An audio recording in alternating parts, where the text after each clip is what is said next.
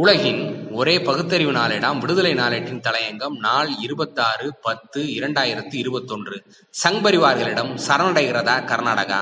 பல்வேறு மாநிலங்களிலும் பொது இடங்களில் ஆக்கிரமித்து சட்டத்திற்கு புறம்பாக கட்டப்பட்டுள்ள வழிபாட்டு கட்டிடங்களை அந்தந்த மாநில அரசுகள் இடித்து தள்ள வேண்டும் என்று உச்சநீதிமன்றம் இரண்டாயிரத்தி ஒன்பதாம் ஆண்டு செப்டம்பர் திங்கள் இருபத்தி ஒன்பதாம் நாள் ஆணையிட்டிருந்தது.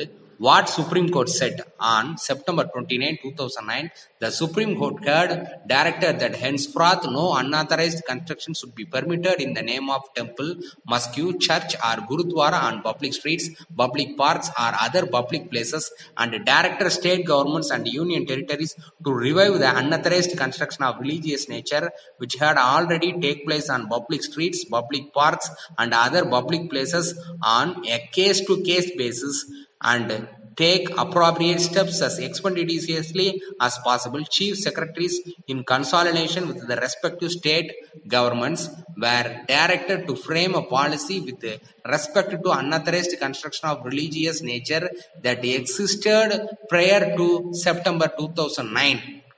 மாநில உயர்நீதிமன்றங்கள் இந்த தீர்ப்பு குறித்த மேல் நடவடிக்கைகளை கண்காணிக்க வேண்டும் என்றும் உச்சநீதிமன்றம் கூறியுள்ளது. தவறும் பட்சத்தில் மாநில அரசு செயலாளர்கள் நேரில் வந்து விளக்கம் தர வேண்டும் என்பது உச்சநீதிமன்ற ஆணை.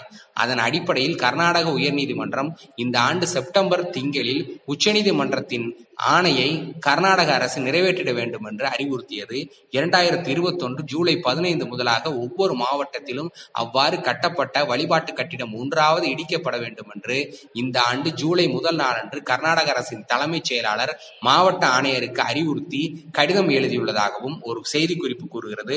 உள்ளாட்சி அமைப்புகளும் இவ்வாறே அறிவுறுத்தப்பட்டுள்ளன. அதன்படி முதல் நடவடிக்கையாக மைசூர் மாவட்ட அதிகாரிகள் நஞ்சன்கூடு எனும் ஊரில் பொது இடத்தில் கட்டப்பட்டிருந்த ஒரு கோயிலை இடித்து விட்டனர். எடியூரப்பா பதவி விலகிய நிலையில் பசுவராஜ் பொம்மை ஆட்சிக்கட்டில் அமர்ந்த போது நிகழ்ந்தது என்பது குறிப்பிடத்தக்கது. உடனே ஹிந்து அமைப்பினர் சங் பரிவார்கள் கூக்குரலிட தொடங்கிவிட்டனர். எதிர்ப்பு ஆர்ப்பாட்டங்களிலும் இறங்கிவிட்டனர்.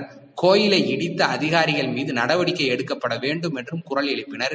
இடிப்பதை நிறுத்தி வைக்கும்படி முதலமைச்சர் பொம்மை கூறியுள்ளார். நீதிமன்ற தீர்ப்புகளின் அடிப்படையில் நடவடிக்கையை மேற்கொண்ட மைசூர் நகராண்மை கழகம் மாவட்டத்தில் தொண்ணூத்தி மூன்று இடங்களில் வழிபாட்டு கட்டிடங்கள் விதியை மீறி கட்டப்பட்டுள்ளதாக கண்டறிந்தது என்பது குறிப்பிடத்தக்கது. ஹிந்து மகாசபையின் தலைவர் தர்மேந்திரா என்பவர் மிரட்டுகிறார். நஞ்சன்கூடு கோயிலில் இடிக்கப்பட்ட செய்தியை அறிந்து இந்து மகாசபையின் தலைவர் தர்மேந்திரா இந்துக்களை காப்பாற்றுவதற்காக காந்தியை விட்டு வைக்காமல் கொன்ற நாங்கள் உங்களை விட்டு வைப்போம் என்று நினைக்கிறீர்களா? என்று முதலமைச்சரை மிரட்டியுள்ளார். சித்ரா துர்கா தென் கன்னடா மைசூர் மாவட்டங்களில் கோயில்கள் இடிக்கப்பட்டுள்ளன.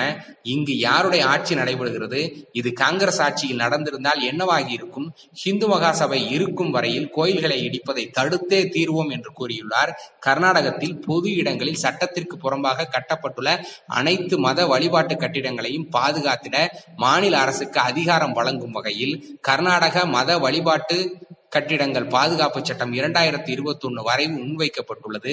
கர்நாடகத்தின் இரு அவைகளிலும் ஏற்றுக்கொண்ட பிறகு சட்டம் நடைமுறைக்கு வருமாம். பொது இடங்களில் புதிதாக கட்டப்படும் வழிபாட்டு கட்டிடங்களுக்கு இசைவு வழங்கப்பட மாட்டாது என்றும் அறிவிக்கப்பட்டுள்ளது.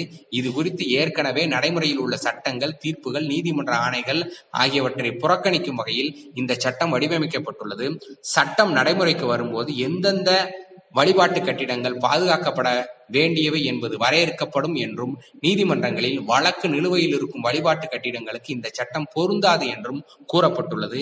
இந்த சட்டத்தின்படி மாநிலத்தில் உச்சநீதிமன்றத்தின் தீர்ப்பு வெளியான இரண்டாயிரத்தி ஒன்பதற்கு பிறகு விதிமீறி கட்டப்பட்டுள்ள ஆயிரத்திற்கும் மேற்பட்ட கோயில்கள் மசூதிகள் தேவாலயங்கள் குருத்வாரங்கள் புத்த விகாரங்கள் போன்ற மத வழிபாட்டு கட்டிடங்கள் இடிக்கப்படாமல் தப்பிக்கும் என்று கூறப்படுகிறது. சட்டம் என்ன சொல்லுகிறது?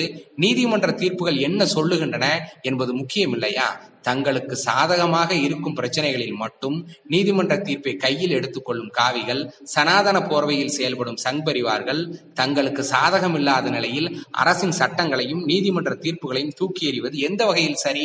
நானூத்தி ஐம்பது ஆண்டு கால வரலாறு படைத்த பாபர் மசூதியை ஒரு பட்ட பகலில் இடித்து தரைமட்டமாக்கியவர்கள் இடிக்கப்பட்ட இடத்தில் ராமர் கோயிலை கட்டி காட்டியவர்கள் ஒரு பிரதமரே ராமர் கோயிலுக்கு அடிக்கல் நாட்டும் நாடு எங்கே செல்லுகிறது என்பதை நினைத்தால் குலை நடுங்குகிறது. சமூக நீதியையும் மதச்சார்பின்மையும் நாட்டின் இரு கண்கள் அவற்றை முடக்கினால் நாடு பாசிசத்தின் மேய்ச்சல் தரையாக மாறிவிடும். தவறு போர்க்கொடியை உயர்த்தட்டும். நன்றி வணக்கம்.